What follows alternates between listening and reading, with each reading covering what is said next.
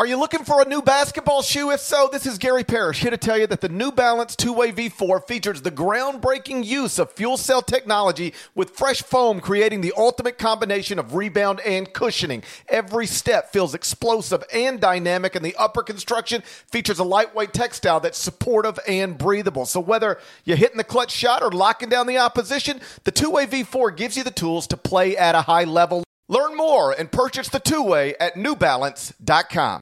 Robert Half research indicates 9 out of 10 hiring managers are having difficulty hiring. If you have open roles, chances are you're feeling this too. That's why you need Robert Half. Our specialized recruiting professionals engage with our proprietary AI to connect businesses of all sizes with highly skilled talent in finance and accounting, technology, marketing and creative, legal, and administrative and customer support. At Robert Half, we know talent. Visit RobertHalf.com today.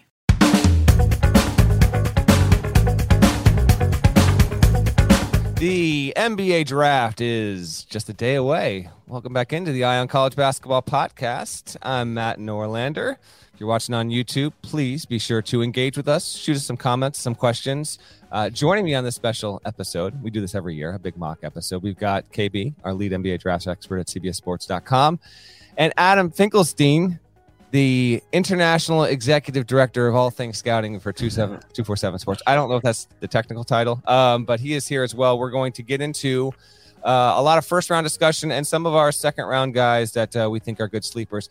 Um, shouts to Gary Parrish, of course. Uh, he's doing a few things on the home front, uh, a personal matter. Uh, if you follow him on Twitter, you are aware of uh, of the update he provided. He is fine. no no reason to worry on that end. But but if you have not checked please be sure to go out uh, and check his feed.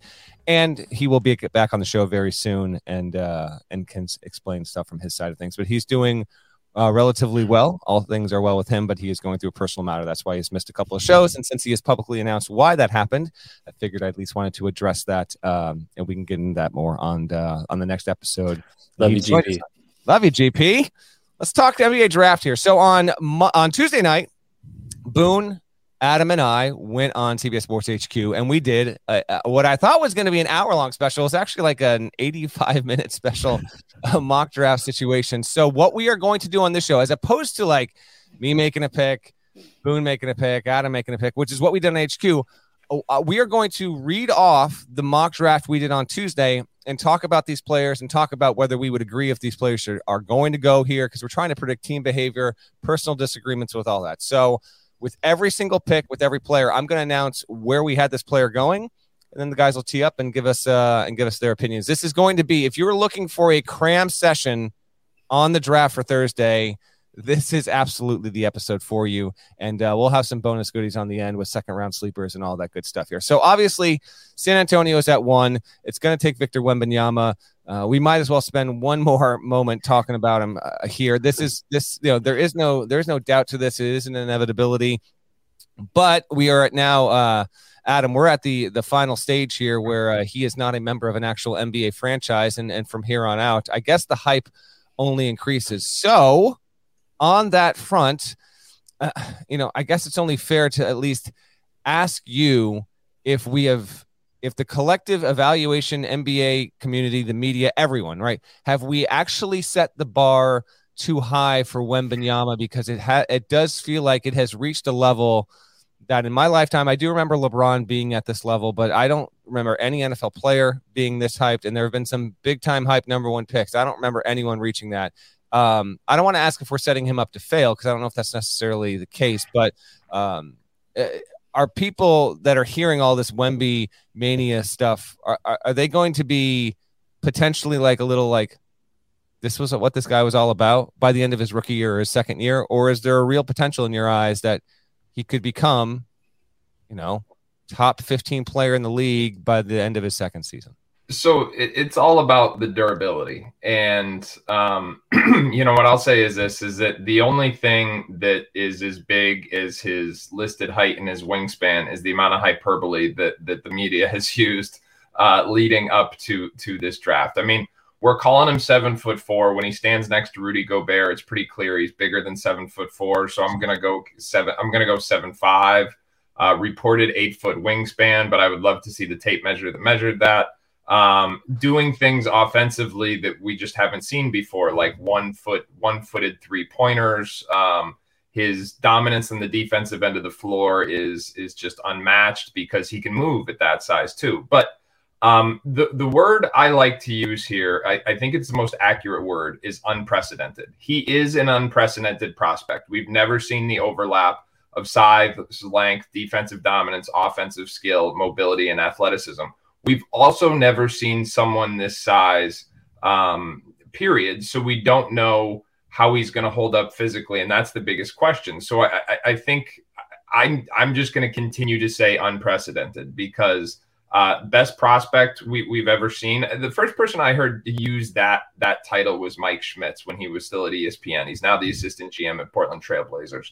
I have an immense amount of respect for Mike Smith, Mike Schmitz. Um, I, so yeah, I think when when you can check all those boxes and it's totally unique, best prospect of it, sure, I'll go with that. But not a sure thing. No prospect is a sure thing. And I think that's the point that that we've got to really get across here is that nobody is a is a sure thing. But best prospect in a decade, like I'm not going to fight you on that. Uh, Kyle, you have covered Wemby for .com for well over a year. You are our resident Wemby expert. Uh, put a bow on uh, on everything that has led up to this point and what your expectations are. We'll keep it in the same framework here. You know, for his rookie season and maybe even even year two when uh, when he will have uh, a, t- a ton of eyes on him on a practically on a nightly basis. Yeah, expectations are obviously very high. He's long been considered the number one pick, even going back a year, maybe longer. Um, he made the switch to play with Mets 92 this past year, basically on a schedule where plays once a week for the most part. I mean, it, it changed a little bit during the playoffs and kind of the postseason where they played a little bit more frequently, but it was a strategic move, I think, by him and by his his team to develop slowly. They wanted to give his body time to develop. He's still just a teenager. And last time we talked on this podcast, Norlander, he was seven foot five. Hearing reports now he could actually be back up to seven foot six. Stop. Seven, That's not seven foot seven, seven, eight. He's creeping He's up there. He's I know. Tall. I know. There's a picture of him out there from FIBA Americas, and he's standing next to Edey and even though he's got the frizzy hair, he looks like he clears Edey by two inches in that picture. And Edey's a humongous human being. So I hear you. He is. He is. Um, mostly joking there, but you know, around seven foot five, um, eight foot wingspan. I mean, this is a guy who like is doing pre-game workouts that includes like bear crawls on his fingertips and his toes. He does like big toe workouts, and so I think he's had a good staff and team around him that have prepared him for making this leap from from Mets 92 and playing in Pro A, which is the best professional league in France, to the NBA. There is going to be an adjustment, though. I, I think people should maybe try and curtail some expectations if you possibly can. Yeah. Um, I still think he's going to be the best rookie next season, but you know, the, you think, think he's going to win Rookie of the Year? I got to jump in. Yeah, don't you yeah. have to play 65 games to win Rookie of the Year? He's he's going to the Spurs. Yeah, yeah. My bet my bet would be Scoot there. I, I think Scoot Ooh, is is good value. You get some plus value. Scoot to win Rookie of the Year. Um, he's someone who I think his game is going to translate immediately, whether it's with the Hornets or the the Trailblazers or somewhere else. If someone tries tries to trade up, um, and I, and I think the Spurs will be very deliberate and work kind of hand in hand with Wembanyama on his development. I think Wembanyama is going to push to play every single game next season, and I think the Spurs will say, "Hey, look, we're not a very good team right now. We want to bring you along. We don't want to we don't want to rush this thing." And so that's going to be kind of an interesting tug and pull. Um, but yeah, I, I think you know in a few years as his body continues to develop and mature and grow, he is an elite defensive prospect. He's not just a, a a shot blocker, you know, kind of on the interior in the same way like Rudy Gobert is. Like this dude is blocking shots from three point range, from the elbow. Like his length is is absurd. And um, so I've never seen anyone, you know, with with that type of defensive range, and I think that makes him such a unique defensive prospect. Then when you watch him on offense, uh, yeah, I, I asked the scout like, how do you how do you compare him? I'm like, yeah, he kind of reminds me a little bit of Chet Holmgren. He's like, nah, like he's kind, he has some Chet to his game, but like He's a mix of Rudy Gobert. He's a mix of Kevin Durant. He's a mix of like a number of different players, and you're like ringing off all star, like future Hall of Fame type prospects. So I'm adding to the hyperbole here right now. I can tell that Adam Finkelstein's giving me the sly grin, like "shut your mouth, shut your mouth." But, um, but yeah, like the the expectations are high. I think it's fair to have high expectations. He's someone, you know, as as Finkelstein alluded to, like he's an unprecedented prospect. We've never seen anything uh, quite like Victor Wembanyama. Yeah, there are still. I've been hearing from a couple NBA folks in the past couple of weeks. Uh, still some, you know, want to see how that body holds up. Just want to, you know, I don't want to look up in three years and and and see that he has only played fifty three percent of his uh, allotted games and he's just having issues. So I just want to put that out there on the record before he gets drafted. I don't want that to happen, but there is some. I would say the concern about that is a tad more prominent maybe behind the scenes as we than what we are seeing discussed publicly but maybe that changes like the second he gets drafted and you know they don't think he's going to play summer league et cetera et cetera. We'll see. Wemby's going to go number one. He's the biggest story in this draft. This is the wemby draft and then everything else is a backdrop. Although let's move on here. Charlotte at two portland at three. On our mock draft special we had miller going to charlotte scoot going to portland let's combo these uh, because there's two different discussions to be had. And Boone, I'll tee you up first. Uh, I think Scoot Henderson will be the better NBA player, but from a fit standpoint, given that Charlotte has LaMelo Ball, if it thinks that LaMelo Ball is going to be the guy that's going to run that offense for you know another five to eight to ten years, and you think you're going to have a little too much overlap with Scoot. Um, Brandon Miller, a complimentary player on the wing, whose evaluation might be side by side, could be the pick there. Um, Boone, who is Charlotte going to take in your opinion, and who do you think will be the better player? Yeah, a lot of things are happening. Things are happening very quickly. Um, yeah. When the Charlotte Hornets got the number two pick, uh, immediate kind of reaction was that it, it, was most likely going to be Brandon Miller. He was the betting favorite to go number two. That has changed in recent days. Uh, Scoot Henderson jumped up as the betting favorite by a wide margin to go number two. And now, for the last 24 hours, we're flip flopping again, baby. Brandon Miller now. By the way, this happened with the yes. number one pick a little later, but there was there's a lot of this nonsense noise happening last year as well. But yes, to your point, yes. now Scoot is now the favorite again after there was a you know a brief little period there where Scoot was the favorite. Continue, KB. Yes, yes. So now it has flipped again. Brandon Miller um, there's reporting out this week from Adrian Wojnarowski of ESPN that that kind of suggests that that Charlotte really likes Brandon Miller, and it seems to be that Miller is maybe the preferred pick here. The betting markets certainly reflect that Brandon Miller is now again the betting favorite to go number two to the Charlotte Hornets. I don't think it's necessarily a mistake. I think Scoot Henderson is a better prospect than Brandon Miller, and I, and I wouldn't worry so much about you know, how does Scoot fit with LaMelo Ball? I think Scoot is a great prospect who could play on and off the ball. His his shooting development, I think, has shown some real promise. LaMelo can obviously play off the ball. He's a really good three point shooter. Um, and so I, I, think you look to the Oklahoma City Thunder, like they play multiple guards, Shai Gilgeous-Alexander and Josh Giddey. No problem. In fact, I think that is kind of the model uh, for future success in the NBA. You can't have enough smart, connective pieces who are good playmakers, can shoot it, can do a lot of different things, can play multiple positions in the backcourt. So, you know, I think I think it would uh, if I'm the Hornets picking at number two, I would take Scoot Henderson. I totally understand why Charlotte will or is at least expected to take Brandon Miller at number two. He's six foot nine. He shoots 39% from three point range. He's his own kind of offensive weapon, can create off the dribble a little bit, can, can be a flashy kind of scoring wing at the next level and fits obviously next to LaMelo Ball at, at a level that I think makes sense. Um, I, I think if Charlotte has conviction and feels like Brandon Miller is a better prospect than Scoot Henderson, then fine. I have no problem with them taking Brandon Miller over Scoot Henderson at number two. My my issue would be they think that Brandon Miller is a better fit, but not a better prospect than Scoot Henderson, and they just take the better fit at number two and take Brandon Miller. That's where you get into some issues. But if if they end up taking Brandon Miller and feel like he is the better prospect and the better fit, uh, you get a little two for there. I, I, think you can build around kind of a LaMelo Ball, Brandon, uh, Brandon Miller kind of one-two combo. Um, either way, I, I think it's it's exciting. I think I think I would prefer Scoot, obviously, but end up going Brandon Miller. I can't uh, totally fault them for that either.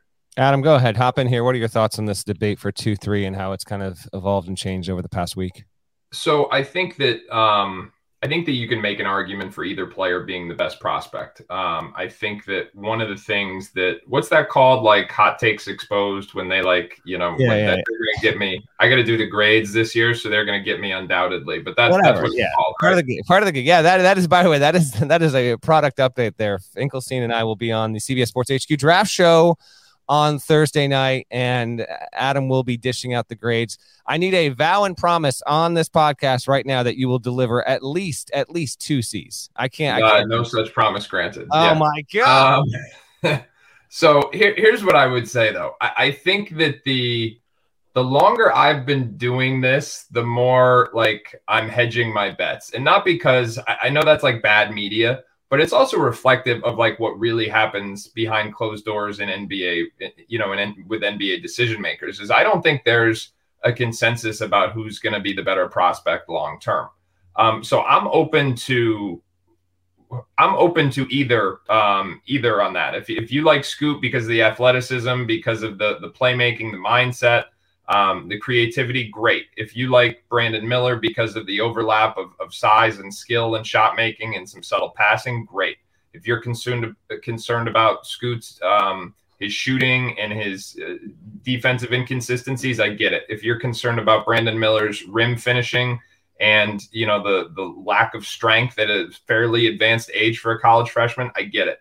Um, what I think the to me, this is about process. So I don't really care who Charlotte takes with that pick, but I think the way they go about making that pick is really important. So, for example, five years from now, if if it turns out that Scoot becomes a much better player than Brandon Miller, uh, the fact that they had LaMelo Ball is not going to be an acceptable justification for saying, well, we had to take Brandon because we already had LaMelo. That that's not going to cut it five years from now. Mm-hmm. Uh, the other thing that won't cut it will be um, well, we brought them both back in for a for a secondary workout, and Brandon looked better in one on zero than Scoot did. Like, so that's that's nonsense as well, and that that's what that's what happened. You know, I mean, they brought Scoot the first the first round of workouts. They came in, and and Scoot looked really good. Scoot's going to look better because Brandon's just getting over mono. He was already lean. He lost a bunch of weight in mono when he had mono, and he didn't go through the normal pre-draft process. Scoot's going to look better. Uh, to me, I think if I were Charlotte, what I would be digging into here is all the stuff around. I know this is a sensitive, sensitive subject, but all the stuff around Brandon Miller, what happened off the floor at Alabama, how reliable he is, because some of the intel about his interviews has not been um, has not been great. And I think his his team and his his agent and stuff like that have worked really hard on the PR front, rightfully so. That's their job to make sure it is represented in a positive way in the media. But when you talk to NBA sources who've been in the room with them um, and not specific to that that incident this year, but just in general, some of the takeaways have have not been overwhelming. So I, I think Scoot probably interviews better than Brandon does as well. Um, quite quite frankly, with Miles Bridges coming back, this is the other thing that like people don't want to talk about, but I think it's got to be a real concern for Charlotte. Like, are we concerned about Miles Bridges given given his off the court issues? And, and Brandon Miller, like, is that the type of support system we want around him? Uh, those guys would be sharing not only a lot of time on the floor, but spending presumably a decent amount of time together off the floor. So I think these issues are all relevant, have to be part of the decision making process. It sounds like they're doing their due diligence. They sent people down to Tuscaloosa to to really um, dig into to Brandon's year and, and what happened down there. But so again, this to me is about process. I'm okay with either guy. I think you can make a justification for either either player being the better long term prospect but this should not be a, a pick based on fit or based on a one on a workout.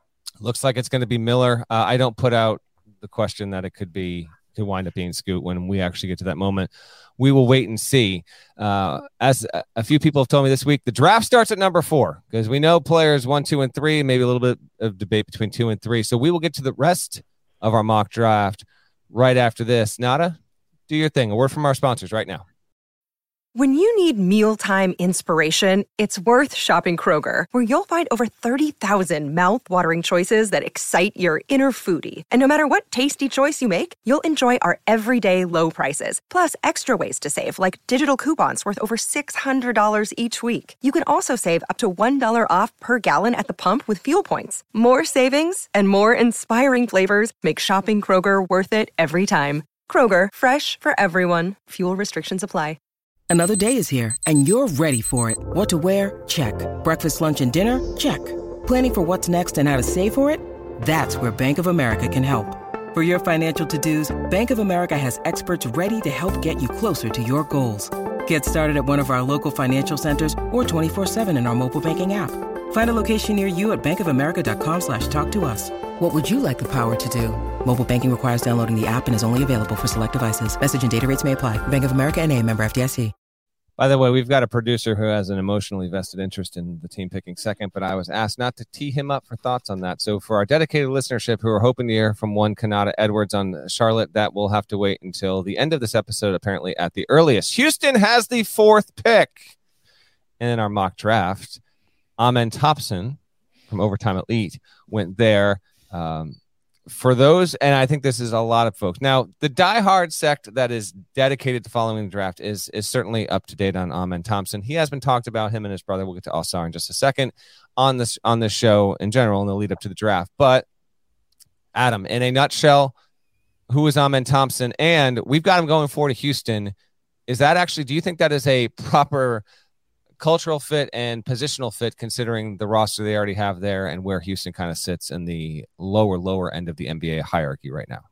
I think it's accurate based on the intel we have at the moment. Um, the, the, the assumption is that they're debating between Amen and and Cam Whitmore primarily. We're starting to hear they may favor um, Amen. There's really no reason for them to to put out misinformation because we know the first three players uh, who are going to be taken in this draft, regardless of who, who goes two and three.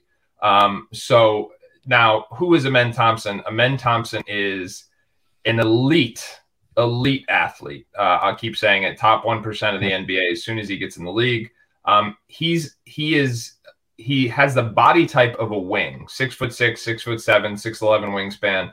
Um, I think he's like 211 pounds. And, and Boone, correct me if I'm wrong with any of those measurements, but uh, elite athlete. The thing is, he's a total non-shooter, like total non-shooter, doesn't shoot at all. Um, and there's there's it, Boone did a great piece on that uh, on on some of the mechanical issues. Can he develop it down the road? We'll see. But because he's such a non-shooter, he kind of needs to have the ball in his hands. Now he shows a lot of playmaking potential. I mean, like John Wall type speed. He throws some incredible passes. The interesting thing about a lot of his passes is they the majority of them are typically to his twin brother. So you kind of wonder, like, does that translate to everybody else? I think that's a semi legitimate, that's at least a relevant thread to pull. Um, but, you know, that kind of size, playmaking potential with the ball in his hands. But he is um, a bit of a high risk, high reward prospect because we are talking about a total non shooter who needs to make strides, not even so much as like a three point shooter, but is someone who, given his athletic gifts, if you put the ball in his hands, who every defender he faces for the foreseeable future is going to go under every single pick and roll. So he's got to be able to put like some type of, he's got to be able to make a pull up, and that's that's not there right now. Okay, at five we've got the Detroit Pistons. We have Jarace Walker from the Cougars going there. Uh, that does actually feel like a, a good fit. Uh, my read on Jarace Walker is his most likely landing spots are five to Detroit, seven to Indiana, nine to Utah. So five is the earliest he would be off the board here. We have him going that early. KB, quick thoughts on Jarace? Yeah, at, at, number five to the Pistons, I think would be a fantastic fit. Uh, Pistons already have kind of their backcourt locked up. They they took Jaden Ivey last year, who I infamously had as the number one player in last year's class. Uh, they took Cade Cunningham the year prior with their number one pick. And that feels like a combo that you can build around. You add Jarace Walker to that mix, start to get some bad boy Detroit vibes. Like this is a team that could be really fun to watch. A lot of enforcers, a lot of guys with a lot of swagger, a lot of confidence. Uh, talking about like Jalen Duren, Jarace Walker, Cade Cunningham, Jaden Ivey, Isaiah Stewart. Like that is a fun team to watch. I think Jarace Walker Uh, what we saw at Houston last season, kind of a combo forward, can shoot the three at a pretty high level. In high school, he was a he was kind of a combo like playmaking wing type of prospect, and really his body has built out and, and matured in a way that he kind of projects to play like a small like a like a power forward position in the NBA, but he can play like three, four, five, I think. And the positional versatility that he brings, the defensive intensity that he will bring, I think is going to be really exciting. Um, I think he should be in play here for the Pistons at number five. This feels like probably as high as he will go, mm-hmm. um, but I like I like the fit here for uh, for Jarace Walker in, in, Detroit at number five. I uh, I got to sit down with Jarace uh, on Tuesday, uh, and he just a wonderful, wonderful young man, just infectious energy. As long as the, I think the right franchise can be patient with some of his faults I think he can grow into a really promising player. I do think fit matters, and I do think that there's a potential for him to work in Detroit. Let's move on to six. We've got Cam Whitmore going to Orlando. This is going to be fascinating. Let's talk Cam Whitmore here. Um, I have, I am, I so okay. I put out my annual big board mock, and I'm trying to I try to predict not where guys are going to pick, get picked. I'm trying to tell you who I think will have the best NBA careers when we look 10 plus years down the road. So I've got Whitmore outside the top 10. I you know it's going to be inevitable. We will have guys taken in the top 10 of this year's class who will prove not to be top 15 or even top 20 players in this class. It happens every year. So Whitmore, who I think I have what, 14 or right around there, I've got him. I've got him much lower. Um, I came to that conclusion frankly a couple weeks ago. But in recent weeks, even like his stock, Adam has uh, yeah. allegedly been slipping. Uh, had a wonderful pro day. I mean, a year ago, I talked to a, a, GM earlier this week who said a year ago, this guy, I was like, come on, man, this is a top three prospect in the 23 draft class. And now that same GM was saying, I wouldn't put him on my like personal top 10. And to be clear, this is not a GM picking in the top 10, but he was, he's like, I can't believe how much I've changed my opinion on Cam Whitmore. Now, some of this has been the workout, some of it has been he did not have, uh, you know, an absolute standout season at Villanova. There were times near the end of close games where he was on the bench. Uh, wasn't an ideal fit. I had another front office person tell me earlier this week he straight up just picked the wrong coach in the wrong school to play for. So there's a lot of weird stuff happening with Whitmore. However, I can't help but wonder. Let's keep this in mind. I mean, it is, and kind of pull the phrase that's off, often used with the NFL draft. It is lying season, folks. I mean, it is, it is lying season up and down, and understandably so. So we will wait and see if the Whitmore slide is actually real. One, Finkelstein, do you think it's real? We've got him going to six, but do you actually think it's potential that he could even drop to eight or nine despite his undeniable physical attributes? Well, I, I think that the root of this information about him sliding starts in Detroit because, as we talked about, like Houston, the perception is they'll choose between Amen and Whitmore. He, uh, Detroit at five is the team that was widely presumed to to then be the front runner to take Whitmore because um, he could theoretically fit with Cunningham and Ivey because he made strides as a shooter the intel now is that he did not have a good workout in Detroit. And this started, you know, Matt, you and I were on CBS Sports HQ on Monday. I think we were the first ones to report this because you started to hear NBA teams calling around, um, trying to suddenly, suddenly potentially wondering if he's going to be available beyond the top five, which was not something that, that teams assumed. So I will say this: I think if he doesn't go in the top five, uh, that that you know, Orlando will, will grab him quickly at six. But to your point, he is one of the more polarizing prospects in the draft. And the reason being is that it's really hard for us the media sometimes to talk about um, concerns that NBA teams have, whether it's, you know, if it's about things that, that aren't, aren't between the lines. And I, I think that in Cam's case, there was, listen, there was a lot, there was, if you want to talk about between the lines, there was a, a really low assist rate last year. Um, a almost historically poor assist rate. But if you watch the games, you would frequently see him break off from what Villanova was doing. Um, you would just kind of see teammates didn't necessarily love playing with him. The motor was inconsistent. Now, his overlap of explosiveness and sheer power, coupled by the the shooting strides he has made in the last couple of years, like that's real. So there's an argument to say you put him in NBA spacing and he's a top three prospect in this draft that's that's legitimate. Um, but I think to your point, Matt, to some of the, the what the GMs are saying, it's also legitimate that that he may go in there and he say, you know what, I'm not gonna I'm not gonna do this. Uh, what you're asking me to do. The fact that he could go to Detroit and have a bad workout, um, that to me is mind boggling. Like, if you can't get up for that, what can you get up for? And again, I don't think this comes down to just like I was saying with Charlotte. I don't think this comes down to how many shots you make in a one on zero setting. I think this has to do with your interview, how you present, your energy level, and stuff like that.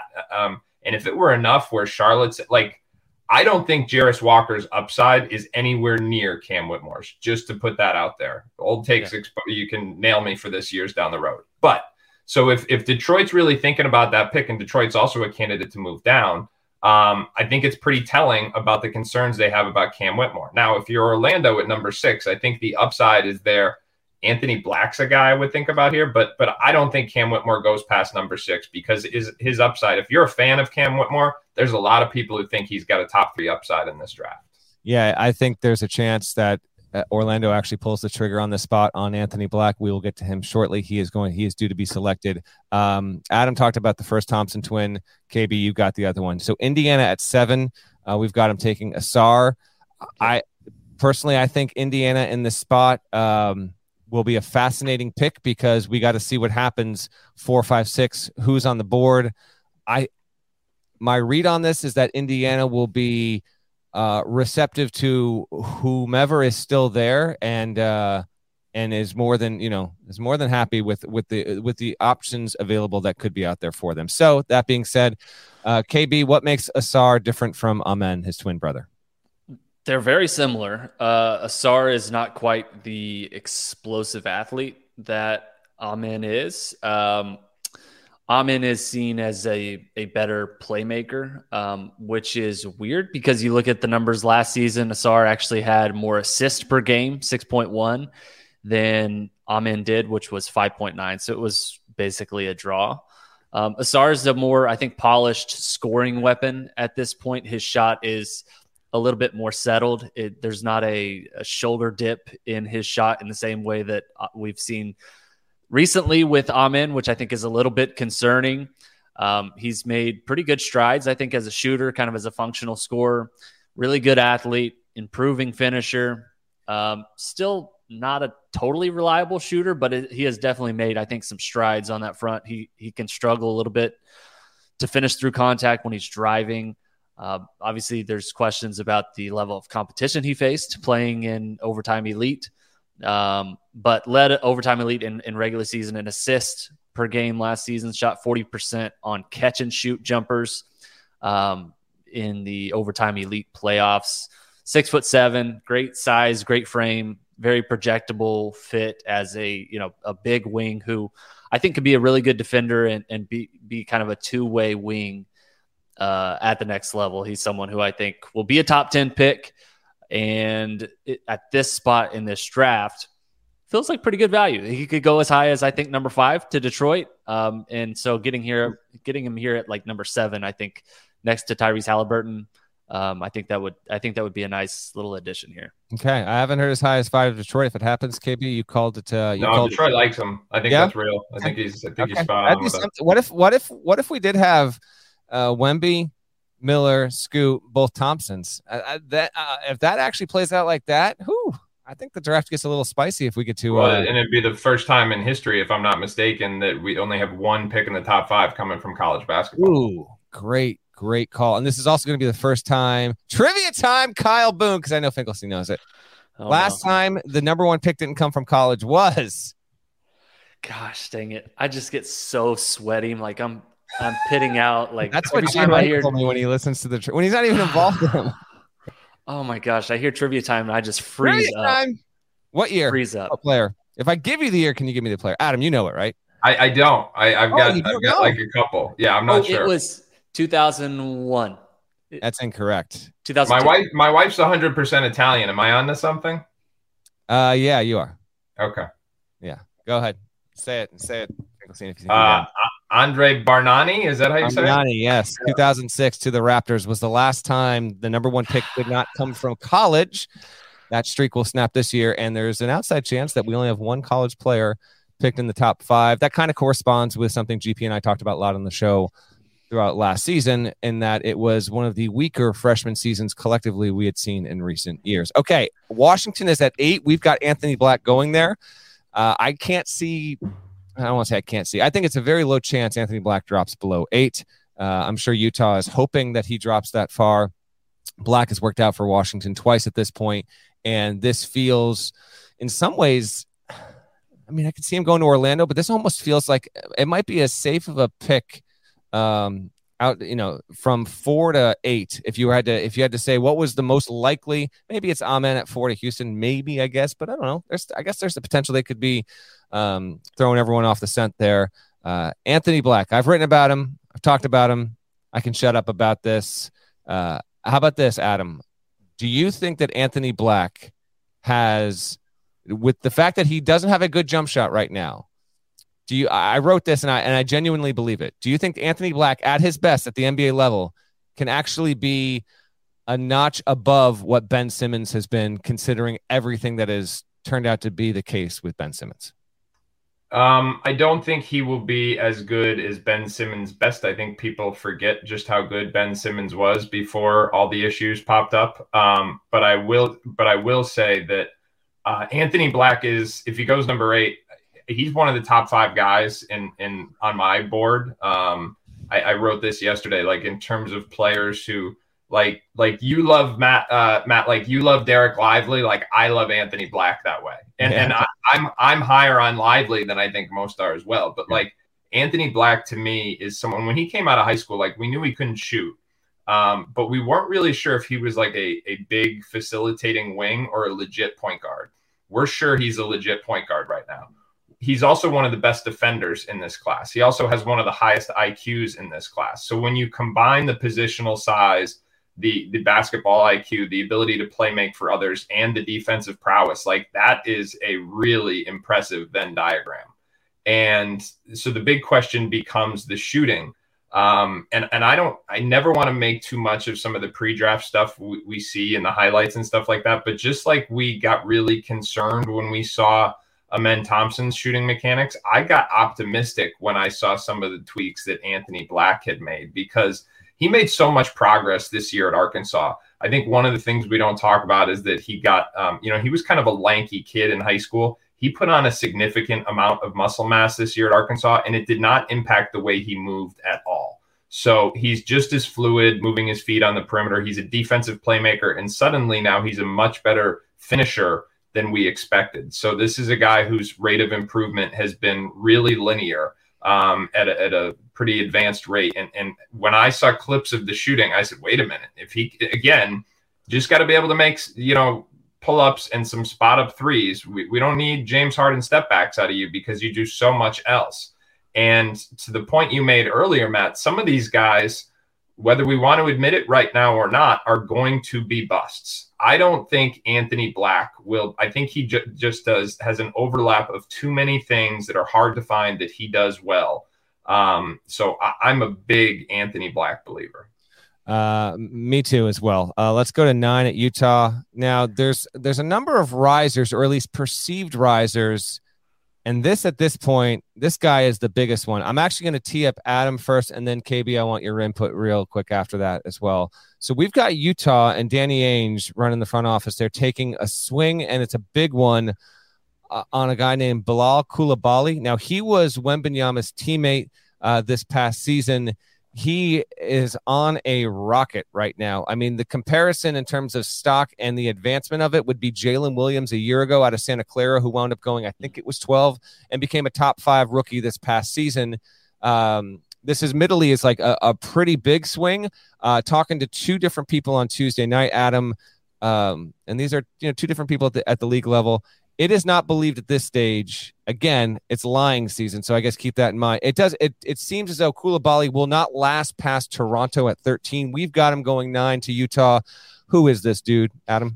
So this is in a draft that has a number of high risk, high reward prospects. He's at the top of the list. Um, he's a six foot six with a, I think it's is it a seven two wingspan, something like that. He, he's he's ridiculously long. Is that what it is, Bone? Yeah, uh, Givony actually has it as six eight. That's that's with shoes with seven foot two and a quarter wingspan. So this dude is very very long. And he's he's equally athletic. Um, he flies around the court defensively. Um, and the shooting, there's enough that like it's not great, but there's enough there to be like, mm, can you make shots in time? And now this is a guy who wasn't even on Wemby's team at the beginning of the season, but progressed so so rapidly that they put him in there. Um, as the person who who was assigned Utah's pick last night, let me just offer a little bit of context. Utah is in straight rebuilding mode. If you followed Danny Ainge over the years, he believes in stars above everything else. They've got three first round picks he's he's not this is this is a guy who are you guys golfers because this is a guy who who tries to drive the green. He is not laying up here.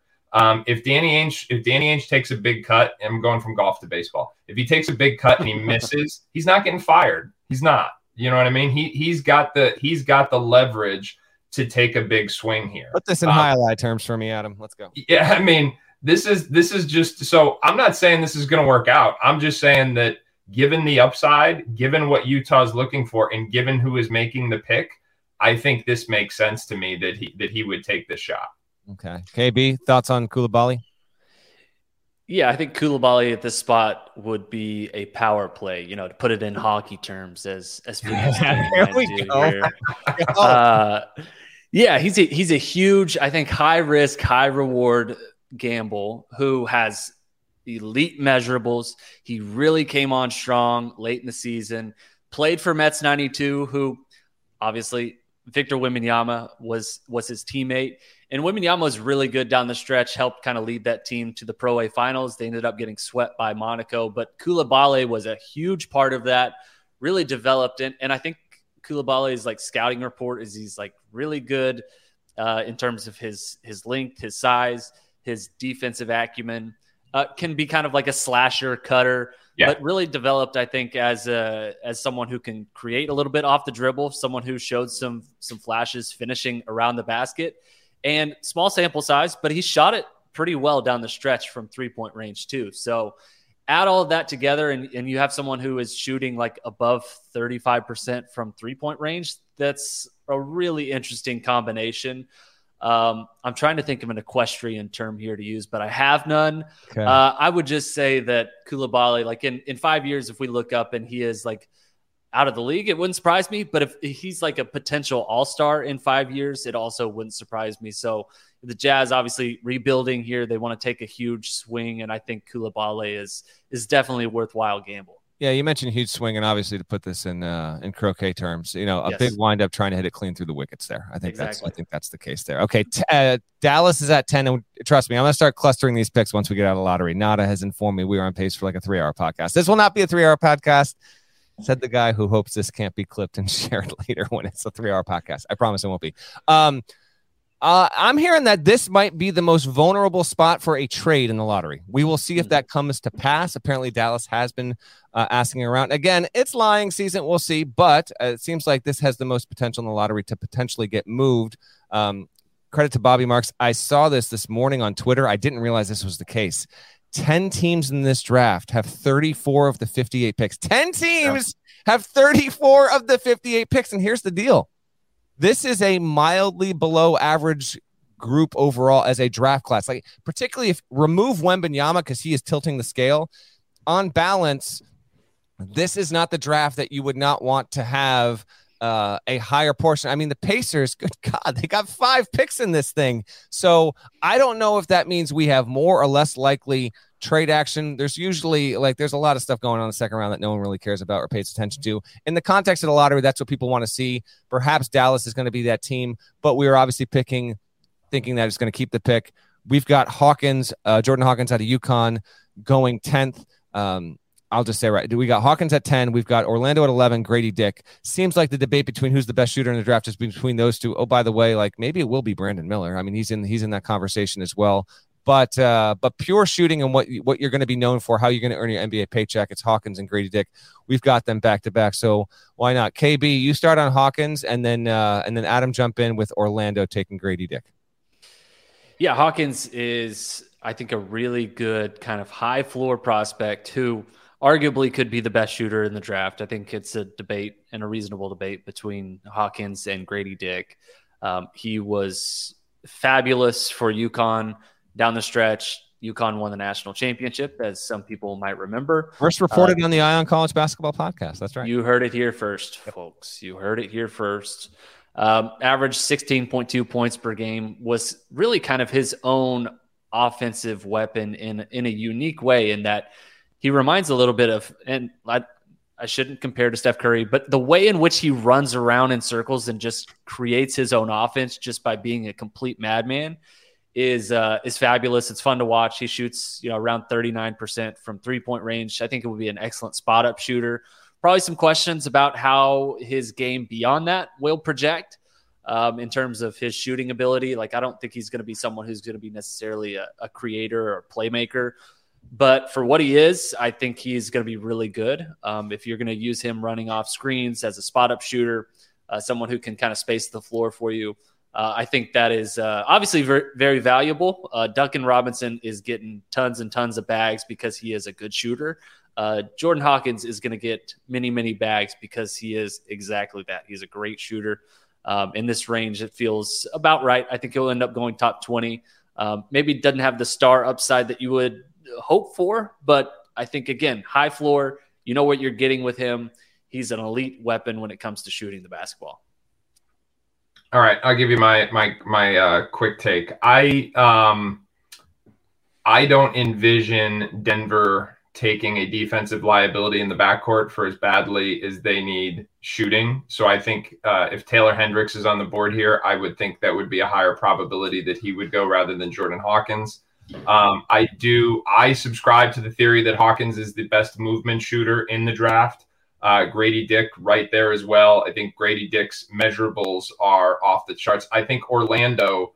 Um, Orlando has better perimeter defenders than Dallas does. They can afford to take um, either one of those guys, but I think they have more of a hole on the wing. So I think Grady Dick to Orlando is a is a very legitimate possibility. Um, Jordan Hawkins, kind of a throwback two guard, just because of his size, very lean frame it's going to be interesting to see how how long it takes to build that body up to the point where he's able to withstand the physicality he sees at the NBA level. Um, Grady Dick can step right in, I think, and and play minutes right off the bat. Um, he's a little farther along physically. He's got better size. He's got a really high release. As I said, I do like Hawkins as the best movement shooter. I just think Grady Dick more of a conventional wing with his size and farther along physically at this point. OKC is at 12. We've got OKC taking Taylor Hendricks, but Adam, swing it right back to you, volley it right back to, to steal a tennis term. Um, a lot of college hoops fans didn't even see Taylor Hendricks last season. What did yeah. he do to go from solid college prospect, but not a five star guy, to being a one and done or at a school like UCF, which did not even compete to get into the NCAA tournament? Well, he he really checked the boxes as a three and D um, as a three and D prospect. So a lot of the players we, have talked about in the top ten, you know, we're, we're talking about dynamic athleticism. I mean, you think about it. There's four of them. There's there's Coulibaly, there's the Thompsons, and there's there's Whitmore. That we're saying like in in even Wallace to a Jarace Walker. I'm sorry to a certain extent, where you're saying, well, we're not sure how well he shoots it. Uh, he's he's not the same caliber athlete. Jarace isn't, but um, Taylor Hendricks is is a shooter and he's a shooter who combines that ability to stretch the floor with defensive versatility. So what he is not at this point is the playmaker uh, that some of those guys are. But um, so where we've talked about a lot of high risk, high reward players because of the questions in the shooting, Taylor Hendricks is the opposite. He's a high floor guy because he's shown he can stretch the floor. He's shown he's quick off his feet athletically. He's shown he can be versatile defensively. And I know that's everybody's going to say versatile defensively. So let me break it down. Mm. It's six foot nine. He can really move laterally. He can get out and slide his feet on the perimeter. But whether that's guarding like a, a stretch four or whether that's in various types of pick and roll coverages, he's also a very good uh, weak side rim protector because he's quick off his feet and he's got good timing. So those are all things that are applicable to the NBA in day one. And even if he doesn't become a creator, he's at minimum a, a, really solid role player. And as I wrote yesterday, I just have a hard time telling this 19 year old who's improved at an exponential rate over the last two years that he doesn't have any upside. So that's why, to me, Taylor Hendricks is someone who is on the board, a possibility at number five. And honestly, I, I think Taylor Hendricks is much more likely to go five to eight than I do uh, slip down here to 12. But if he goes to 12, um, I just uh, my my belief in Sam Presti's draft magic will will be solidified for all time. Fair enough. Hendricks is an interesting one to track, and obviously, uh, he's not the rise of the way that Coulibaly is because Hendricks has been up there for a while. But he is a guy who, when he gets drafted on Thursday night, and if you just kind of dial into the draft or just listen to this podcast, being like, "All right, the draft's happening. Let me let me check," and you're gonna be like, "What?" um, we've got Toronto at 13. We've got Dereck Lively the second going there. Um, I think Dereck Lively will be a top three, top five player from this class when we look up a decade from now, because I think he will develop into a modern five who can shoot reliably from distance. He's going to put on at least 10 pounds of muscle. Obviously, he's a lob menace, can rim run well, can guard in space. Um, uh, I want to keep the pod moving, so I'm not going to ask for uh, evals on uh, on him. I know Adam, you said you're you're pretty high on him. Not quite as I'm. No one's higher on Lively than me. I am. I am. I am pushing all in and saying he is going to grow into something uh, pretty damn special. I think. Uh, whereas before he was in the 14 to 20 range as you know a month ago now it feels it really feels like he could be anywhere from like 11 to 15 overall we'll see at 14 we've got new orleans taking jalen hood out of indiana and at 15 KB, we've got Cason Wallace out of Kentucky uh, going to uh, Atlanta there. Um, personally, for you, which of those two do you like better? Who do you think has the better chance of having the uh, the more long lasting, fruitful NBA career? Yeah, I, I like Jalen Hood Schifino long term a little bit more than I like Cason Wallace. Um, I, I think his combo guard skill set will will be able to translate to the NBA. There's there's maybe some questions about Cason Wallace and, and what maybe he can do on that front. But Cason is a pretty good prospect in his own. I, I think I have wrestled, in fact, over both of these guys and where to rank them.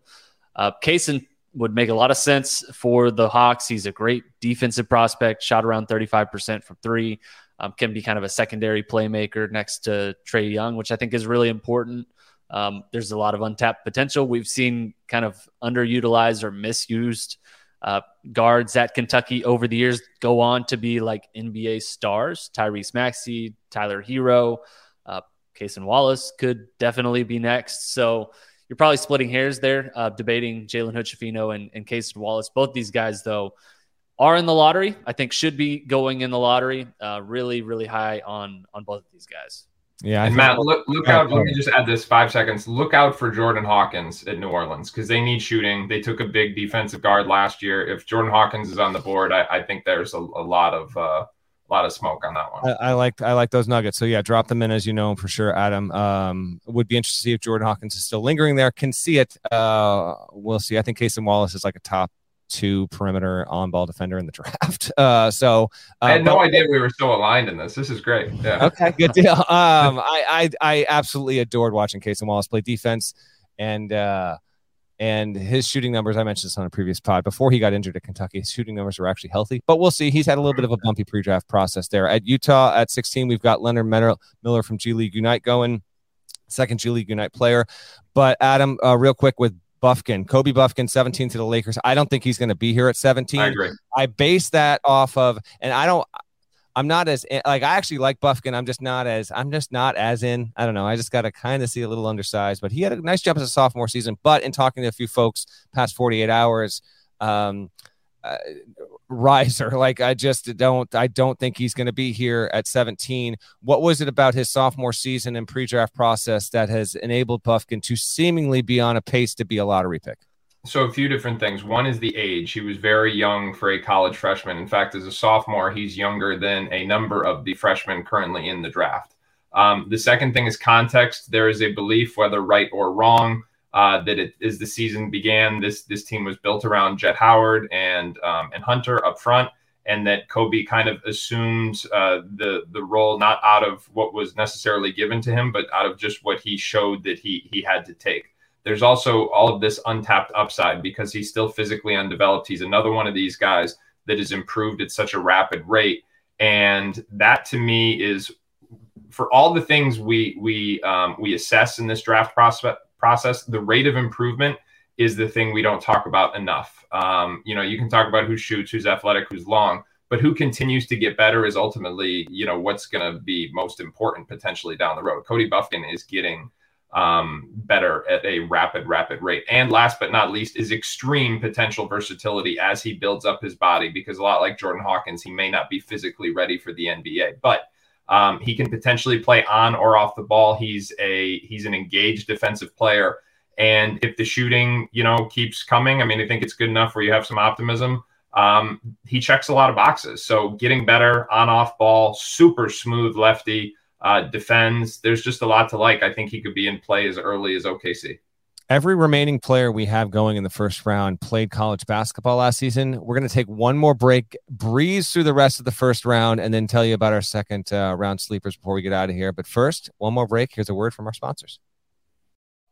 All right, so Kyle Boone, Kyle Boone will be back. If you're watching on video, Kyle Boone, well, let's he's no Scott Hanson. Let's just let's put it that way. All right, 18, we've got Miami taking Dariq Whitehead. 19, we've got Jaime Jaquez going to Golden State.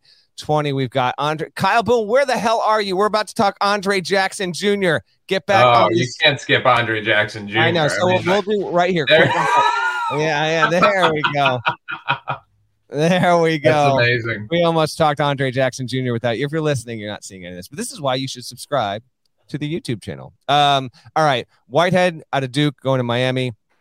Jaquez going to Golden State. I actually think Jaquez uh, has a good chance at Miami or Golden State. I feel like he's going somewhere in this like 17 to 20 range overall. Yeah. Um, I, I love Jaquez. I think Jaquez is just going to be an amazing fit wherever he goes, and he is just going to find a way to stick around be a sometime starter, and just be a dude who helps out a team. I love his long term potential. Whitehead is super fascinating.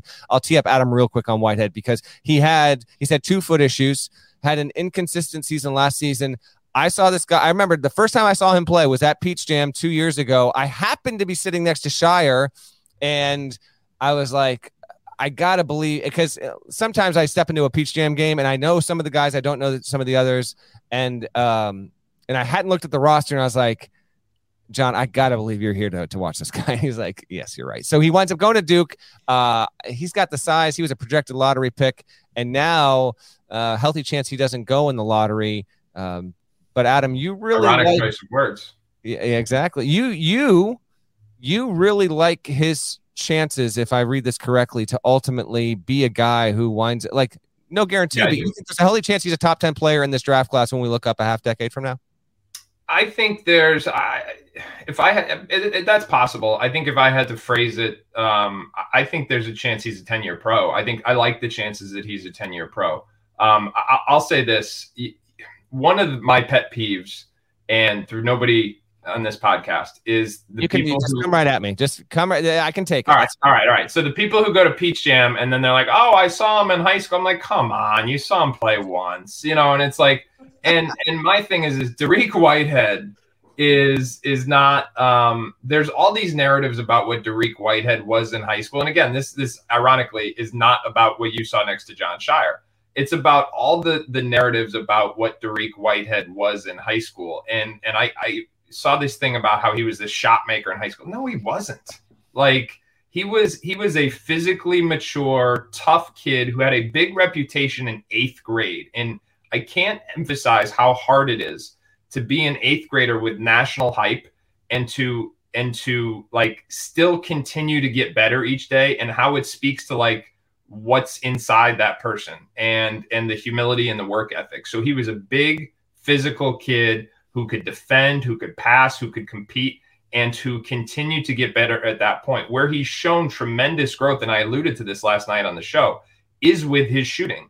So while he was hurt this year, to me, the fact that he continued to try and play this year when he was hurt the whole time, like there's no doubt in my, if you saw him play in high school, there's no doubt in anyone's mind that he was a shell of himself athletically this year at Duke.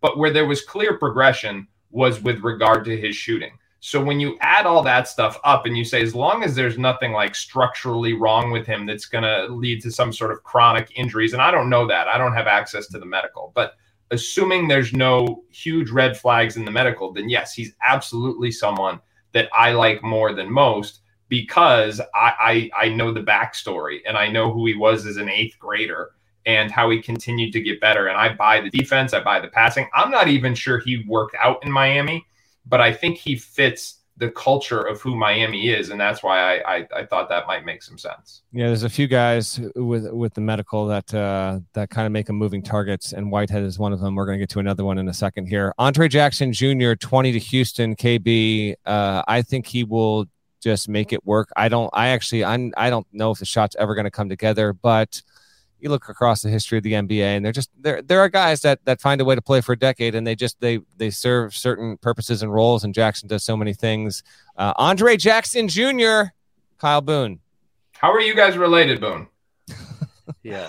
And Andre Jackson Jr. is my large adult son, and I will happily take him top 20 in the NBA draft. He is six foot six, 200 plus pounds.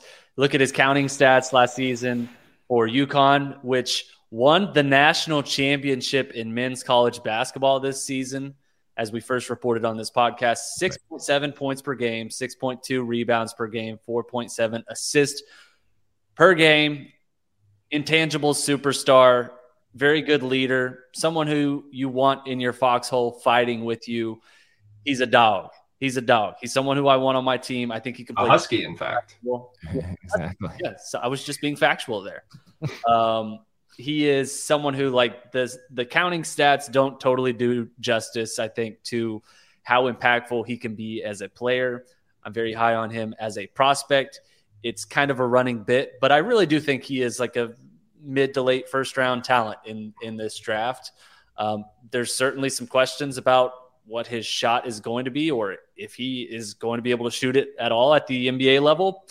Um, but, you know, long combo guard, great defense, intangibles, um, someone who I think is, is going to be a good leader, kind of help lead that UConn team last season to, to a national championship. So, definitely someone who I would uh, be willing to take a gamble on probably in this range in the draft. Fascinated by where he winds up going. Um, I'm high on him. You're high on him. Some others are high on him. He was a high profile player for national champion. Uh, if you told me he was still there at 27, it wouldn't stun me. Uh, but all it takes yeah. is one team, and you know he's going to just pass the interview process with flying colors and just so many other things he does. So, intriguing guy but he's going to have to go to a team that wants to use him in the right ways. We'll see. Uh, Brooklyn back to back, 21 22. We'll see if that winds up sticking. A couple guys who I think uh, the medicals here might play a part in where and how they get drafted. Nick Smith Jr. out of Arkansas, Brice Sensabaugh out of Ohio State.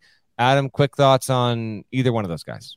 I, I think what you'll see Brooklyn do is um, take a swing with one pick. So I, I, don't think it's likely they take both guys. I know in last night's mock, like I was responsible for one. I think you were responsible for the other, Matt. I, I think what you'll see them do is take someone out of the Jaime Jaquez, Kris Murray, Omax type club, like someone who can come in and and play rotation minutes, and then with the second pick, take a swing on someone like Sensabaugh or Nick Smith. Uh, Nick Smith was the top ranked high school prospect in the country last year. Um, had the knee injury uh, was not you know we can only hope that some of the things we saw were a result of of the knee or him trying too hard because like defensively there were real concerns there. Even in terms of the feel like that that to me from a scouting standpoint that stood out. Like he looked like he was always in a rush this year whereas in high school he was always playing within the flow and everything was smooth. So it was a much different pace which we and not in a good way that we saw him at this year at Arkansas. I'm going to choose to believe like if if you see some of like his reactions in the locker room afterwards, you could see how emotionally vested he was in playing uh, for his I believe it's his home state university. So I, I think a lot of it had to do with that. Um, I still have have hopes for his upside, but I admittedly have more questions than I did coming out of high school. Brice Sensabaugh, um, just like this big bodied scoring kind of mismatch because of how naturally thick he is uh, scoring guard, scoring wing. Uh, my questions there, admittedly, are um, how that impacts winning. I mean, Ohio State was was so disappointing this year uh, that I just don't put a whole lot of stock in the in the guy who who scores for the team that doesn't win. Um, so I'm admittedly a little more, uh, I don't want to say lower, but a little more skeptical of him than others may be. But I think th- those are two high upside uh, prospects that could be on the board for Brooklyn. I do expect them to go safer with one of the two picks, though. All right, next two are, are very different players. We got Portland taking Jackson Davis, uh, Trayce Jackson Davis, and we got the Sac- Sacramento taking Omax Prosper. Jackson Davis was the focal point on his team and the second best player in the sport last season. Omax Prosper was on an even better team, but he was a supplementary piece who has just, I mean, given jet fuel to his draft stock. Uh, just uh, one word uh, buy or sell Omax Prosper as uh, like a long term hit. Kyle Boone, buy or sell Omax Prosper. Are you buying the pre draft type? Buy or sell? I am buying. Okay. Adam, buy or sell? Define hit. Uh, he is going to make it to a. He will be in the NBA for eight years and play through two contracts. Okay, mid level or below. Uh, mm-hmm. I'll I'll take that. Yeah, I'll buy. Yeah, I think I, I think I would. I think I would sell. Some of these guys are not going to do it. I don't know. We'll see. I, um, I, would. I would sell Jackson Davis. I, I apologies to my friends at Indiana, but no, you're, no, you. I, I, you know what? How dare you? I would. uh I think I think I would as well, and uh, love the player. Is this live? Am I getting text yet? Hold on. um, yeah. You're good. Um, but all right, Indiana gets internet in three weeks. that's true. You'll hear oh, from man, them. I didn't even think about that. The, oh, You'll hear from Indiana them. fans thought they were spared with no Gary Parrish on the pod, and here comes Finkelstein. My guy Pigs. My guy ah.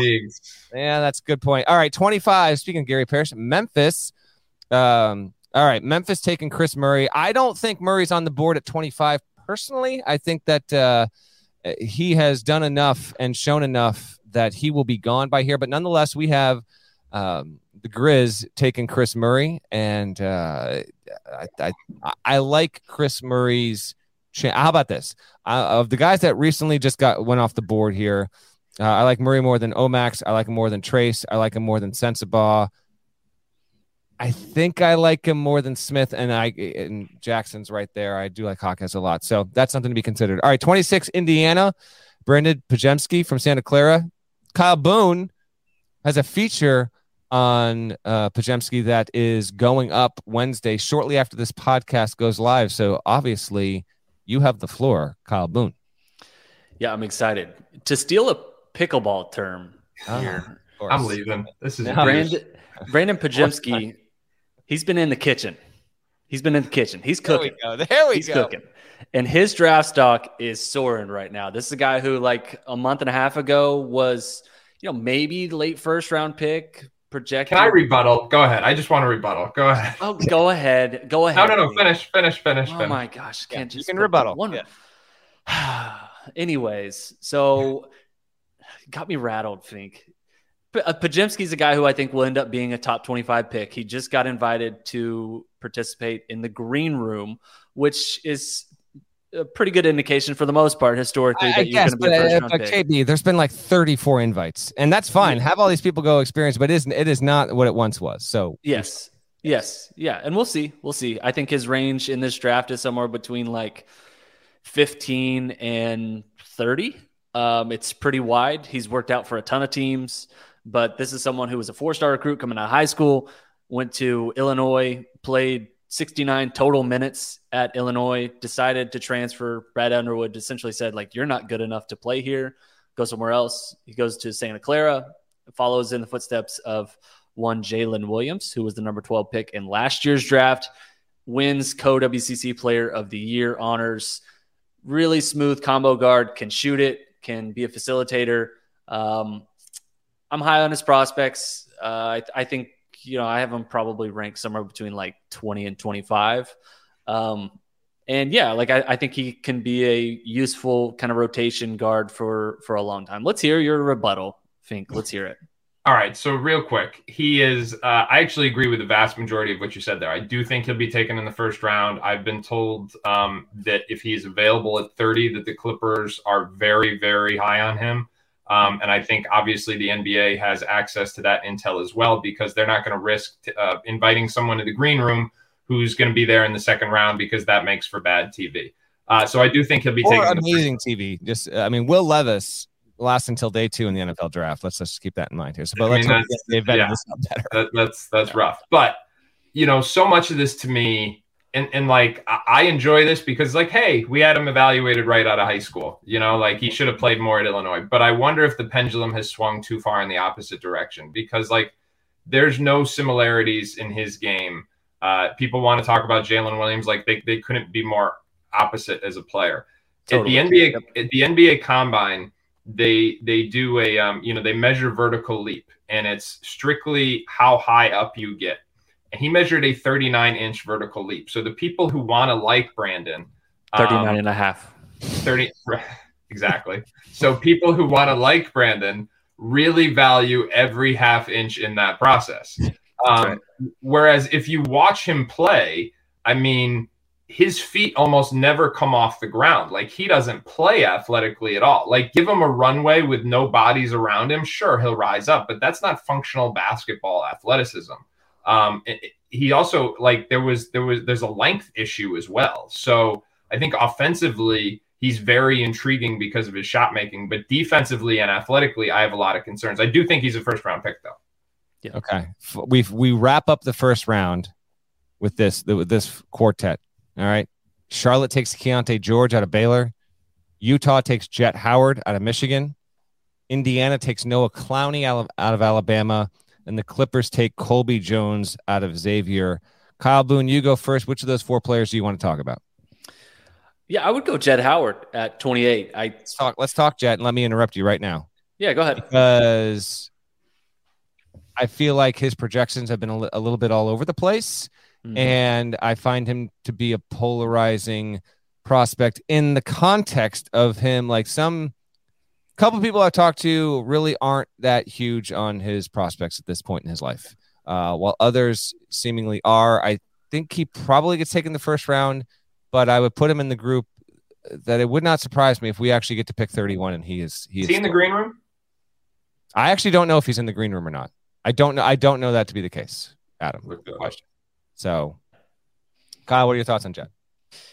Yeah, like I, I think he's someone who will end up being uh, pretty wide in terms of like where we think he will be drafted. I've seen people have him as uh, you know, like a late lottery guy. Um, he fell to the late first round here. Someone who is a really good shooter. Um, there's some pro- probably some questions about like what else can he bring to the table. He's got good size. He's got good frame. So I think if he can channel that and harness it, could be a good serviceable defensive player in time. Um, he struggled throughout kind of the, the, the back half of last year at Michigan as, as a true freshman. I think he was dealing with some injuries, and, and maybe that had something to do with it. Kobe Bufkin's rise probably also had something to do with it. That team just not being very good and not being very cohesive at Michigan probably had something to do with it. Um, but yeah, just generally speaking, like six foot eight wings who shoot around 37% from three. Uh, I am I'm, I'm buying, uh, especially in, in this part of the draft where it's hard to find, you know, like useful role players. I think Jett Howard can at least be a useful role player. So um, there's there's some value here, I think, in Jett Howard. I'd be surprised if he fell uh, this far in in the draft on Thursday night. Adam, either way, good, bad, or otherwise. Yeah, he, he is in, he, he is in the green room. You're not going to invite Juwan Howard's kid if, if he's not going to get taken in the first round.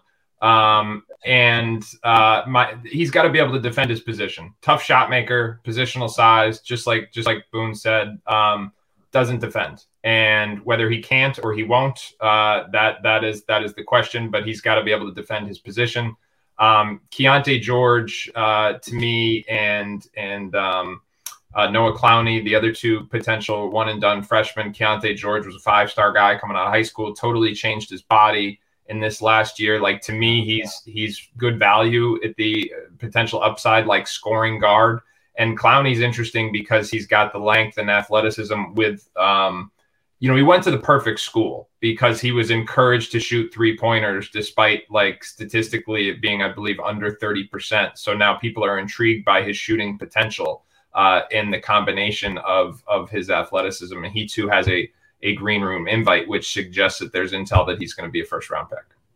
That is our first round. Before we get out of here, uh, I do want to talk about a few guys that we like that did not get picked in our mock, um, and second round guys who we think will will hit. Just just prove to be taken many spots too late, and and you know when we look up, they're they're just gonna undeniably be uh, a, a number of teams will have missed on them. So I'll give my first three here, and then you guys uh, give me give me three others a piece. So the ones who did not go, go off the board, and uh, mine are all like probably back end second round guys. These are guys that I think uh, are going to make it. They're going to stick. They're going to get to a second contract. I I love Isaiah Wong out of Miami, super confident player. Uh, he's got he's got some age to him. Good distributor.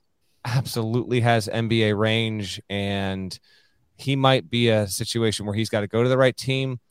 But I really like his chances. Really good athlete. Adama Sanogo, I am very big on, and uh, sometimes, occasionally, I'll talk to an NBA guy, and they'll be like, "Man, you're such a college writer. Like you love these guys." But I'm I, am i am just telling you, Sanogo's bigger than you think he is. He's got great touch, uh, awesome around the rim. I don't. He's not, he actually showed he could shoot a little bit from three. They're not going to ask him to do him to do that at the next level, so he will be limited. But I do think he is going to make it in the NBA. I actually I I, I think his overall value and what he can do is even still undervalued in this draft class. So I like Sanogo. and then Jordan Miller. Uh, Jordan Miller. I just I watched him be tremendous. So yes, I have two Hurricanes on my list. Uh, he was, you know, as a guy who's a little bit more unconventional at, at the wing spot, I, I saw it time and time again, and uh, and I think that if he goes to the right franchise, he is going to be someone that can put up significant minutes and, and real impact uh, through two contracts. So those are my three non-first rounders, and mine are all on the back end. Adam, I'll go to you. Three guys that we did not pick in the first round, who you like to eventually be, you know, top 20 to 30 players from this class X number of years from now? Yeah, so potential first round caliber picks that we didn't mention. Uh, Marcus Sasser out of Houston. I think the biggest question is durability, given some of the injuries he's had. You know, there's been a, a toe, a shoulder, and Achilles, um, but he really defends. He's really long uh, for for a relatively undersized guard by NBA standards, and he's got a pretty versatile bag offensively it's it's uh, there's not a lot of point guard depth in this class, so I think you could see him between 25 and 30 if he slips into the second round. He's someone to me that that could stick. Um, ben Sheppard out of Belmont, another guy who I think has significant first round traction, six foot five guard. If you're looking for a three and D guy, because you know, just like we were saying with Jett Howard, like we know he shoots, but he doesn't guard.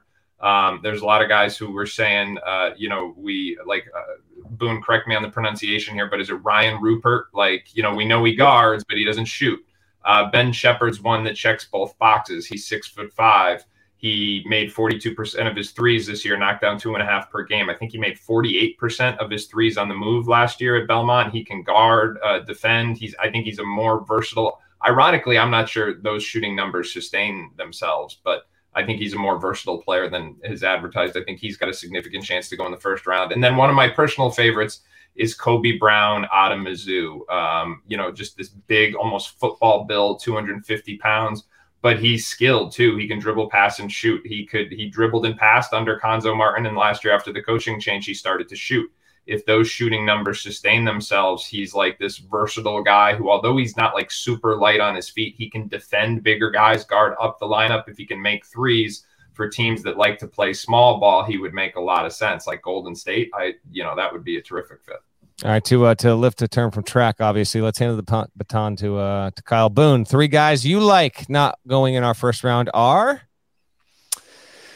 yeah, I'll go with Ryan Rupert. Uh, that's someone who Finkelstein just mentioned here. Six foot six wing from from the NBL. Uh, played with the New Zealand Breakers. Um, guards, but not a shooter at this point. Definitely a project prospect, but I love me some project prospects late in the first round, early in the second round. He's six foot seven, has a seven foot two wingspan. I think there's some some promise there. There's a lot of I think uh, potential long term I would be buying some Ryan Rupert stock in, in a few years. I think he could be one who we look up and, and is uh, is actually making an impact in the NBA. Did you take Ben Sheppard? I did, but you double down. We can both take Ben Sheppard. I was going to take Andre Jackson as my favorite second round pick. So you. How dare you? I can't share, so I'm not going to try and share Mr. Ben Sheppard with you. I will take Tristan Vucevic from Serbia. Um, he's someone who stood out at the NBA draft combine, played really well in the scrimmages, played so well the first day that he decided, yeah, you know what? I'm good. I don't need to come back for the second day. He's seven foot, had a hmm. stretch in in the first scrimmage where I don't know the exact number, but he scored like 13 points in a row and had the it, complete attention of the gym where he was scoring it uh, from the inside. He was doing some back to the basket stuff and fadeaway stuff. He was shooting some threes seven footers who can do that are pretty darn rare, and uh, there's there's definitely I think some some questions about his defense, uh, his his probably his mobility. He had the second worst vertical jump at the NBA draft combine, obviously worse than Brandon Podziemski, who who had a 39.5 inch vertical jump. Uh, but I, I like Vucevic. He's someone who I think will end up being a, a top 40 pick in this class. And then the final one that I will throw out here I, I can't I can't believe you took Kobe Brown. I'm just so offended. So offended. I will go with Turk Smith. Um, he's six foot three, like 160 pounds, very, very skinny. Uh, had like a kind me. of who? Yeah, yeah. I'm like 6'3", 172. Wow. Yeah, yeah it's. I, I, also have a 39 and a half inch vert, just so we're clear. Okay, 39 or 39 and a half. 39.5. Get it right. Okay. Half inch. Yeah. Good. Good. Good. Good. Um, yeah, like someone who's going to be a, a, natural scorer in the NBA, maybe a microwave scorer off the bench. Um, he's got great range, good pick and roll weapon. Not really a facilitator. Um, definitely on the slender side. Um, probably needs to improve his his defensive acumen, but yeah, there's there's a lot to like. He's kind of a skinny assassin who who can do a lot of things on offense. Um, I, I like kind of what he brings to the table. Uh, I feel like on offense, you know, kind of to use a, a football term, he he can he can really blitz you um, on offense, score a lot of points in mm. bunches. So, uh, someone who I like is is probably a little bit overlooked right now, but uh, long term, I'm buying some Turk Smith stock. We we really Canadian, Canadian, doubles is where it's two on one, right? That's Canadian the tennis term. That's where it's two Canadian doubles, two on one. I think I think so. I'm not know, right now. Listen, credit to Finkelstein. I mean, he came in. First of all, can you imagine him hopping on this? Like if Parrish was on here for, for Parrish wouldn't allow four people. He's just not allowing a four person podcasts. Not, not if it's up to him. But uh, he got the full experience. This thing is an hour and twenty with ads. It's like an hour twenty seven. But um, I appreciate you so much, Adam, for coming in and uh, and stepping in here. That is, Boom, uh, love you, brother. This was fun. Yeah, this was, a ton, this was a ton of fun. Before we get out of here, I got two more things, and then we're gonna go. Right. One, I see Nata's freaking tweeting about the Hornets. He, he's done. He's done. Nada, get on the microphone. You're not getting out of this draft. Sir, sir uh, I am emotionally cooked. I'm cooked. No, I don't care. I got uh, nothing left. One word. I want one word. It is up All to I you. Ask is you, are Mitch, you are Mitch Kupchak. Okay. You are running the Hornets. Do you want Scoot Henderson or Brandon Miller on your team? A reminder this dude hated Mark Williams a year ago. I, the, and which is why I wasn't a fan of Brandon Miller at the beginning. I had some people tell me, "Hey, you're being an idiot about this." So I'm going to go with the instead of going for the sugary sweet Scoot Henderson, I'm going to go eat my Wheaties, eat my spinach, and I'm going to take the Brandon Miller. Okay, because I think there is something there even though I don't think he's going to be strong enough to be an NBA level guy for at least two years. It's Brandon Miller for me at this point. Okay. So he's going Brandon Miller. That is the expected route. I'd love a plot twist. We will, we will see about that. I, and one tiny bit, we'll loop in the two four seven Sports Universe even more on this podcast. Travis Branham, our colleague, but really Finkelstein's colleague on that there side, he tweeted News Kentucky guard Antonio Reeves moved into his dorm last night and is expected to return to Kentucky for the 2023 24 season. A source tells 247 Sports Calipari is back. That's obviously. That is huge. There had been plenty of speculation. We will get into that more on another episode once that actually becomes official and after we get through the draft. GP and I will get into all that. But it did happen in the context of us recording this episode. And so that is a, a bit of college news. Kentucky has like, you know, five scholarship spots to spare at this point. Getting Reeves back, I actually think would be an important deal there. So we will see if indeed that winds up being true. But 247 Sports' Travis Branham did report it all of 20 minutes ago. He's tied in at Kentucky. I, I would be shocked if he were wrong. Yep. Um, right there with you. So, Kentucky fans, good little bit of news there. Uh, see if you want to fill out the rest of your roster throughout the uh, the remainder of this off season. All right. And how about John Calipari? How about John Calipari retaining you know, a player? To use, you know, kind of a, a boxing term, just bobbing and weaving yeah. during the off season, the transfer portal, navigating these tough times. Got a couple three stars on the way. Antonio is back. Look at that. You have squeezed out that sponge, by the way. And I I'm appreciate everyone doing that. If you enjoyed this podcast, please let us know. Leave a comment, like the video. Adam and I will be in on on set Thursday night CBS Sports HQ I'm draft. gonna wear a tie for you. You better wear a tie. I'm rocking Yeah. a tie. I always rock a tie. KB, you're doing some hits from home. Our lead draft Okay. expert. Also, I think this is what's going down. So Adam's going to do the grades on HQ, but I think Kyle's doing the grades for the site. Am I right about that? I, I I- think what it is is I I'm like grading each pick and Kyle's grading each team. I think. Okay. All right, something. Listen, we're gonna. If you're looking for grades, Yeah, we, We got, got a lot him. of grades. we got them covered across the board there, and uh, and you will enjoy. I, I highly suggest a second screen, primary screen. Bring up the HQ show. We don't mess around, and uh, we have a really good time and, and a lot of fun, informative information, which you also got on this podcast. So thank you for listening. GP will be back on the show very, very soon. For Kyle Boone, Adam Finkelstein, I'm Matt Norlander. We'll see you on draft night, and we'll talk to you real soon.